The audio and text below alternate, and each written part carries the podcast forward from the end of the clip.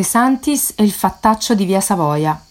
Giuseppe De Santis, nato a Roma nel 1917, è stato un regista e sceneggiatore italiano, tra gli esponenti di spicco del neorealismo cinematografico. Era il 1951 quando un annuncio su Il Messaggero, cercasi dattilografa, fece accorrere a Via Savoia decine e decine di donne, ragazze, con o senza speranze. C'è un clima sereno, ci si racconta di sogni e illusioni, d'amore e di civetterie femminili. Poi arriva il ragioniere e con aria sadica avverte che soltanto le prime 30 o 40 della fila potranno sostenere il colloquio. L'annuncio genera tensione. Nessuna vuole restare fuori.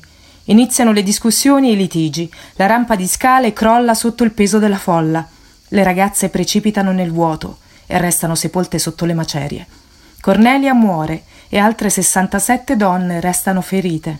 De Santis ne prende spunto e decide che anche fatti come questo possono essere realisticamente un film.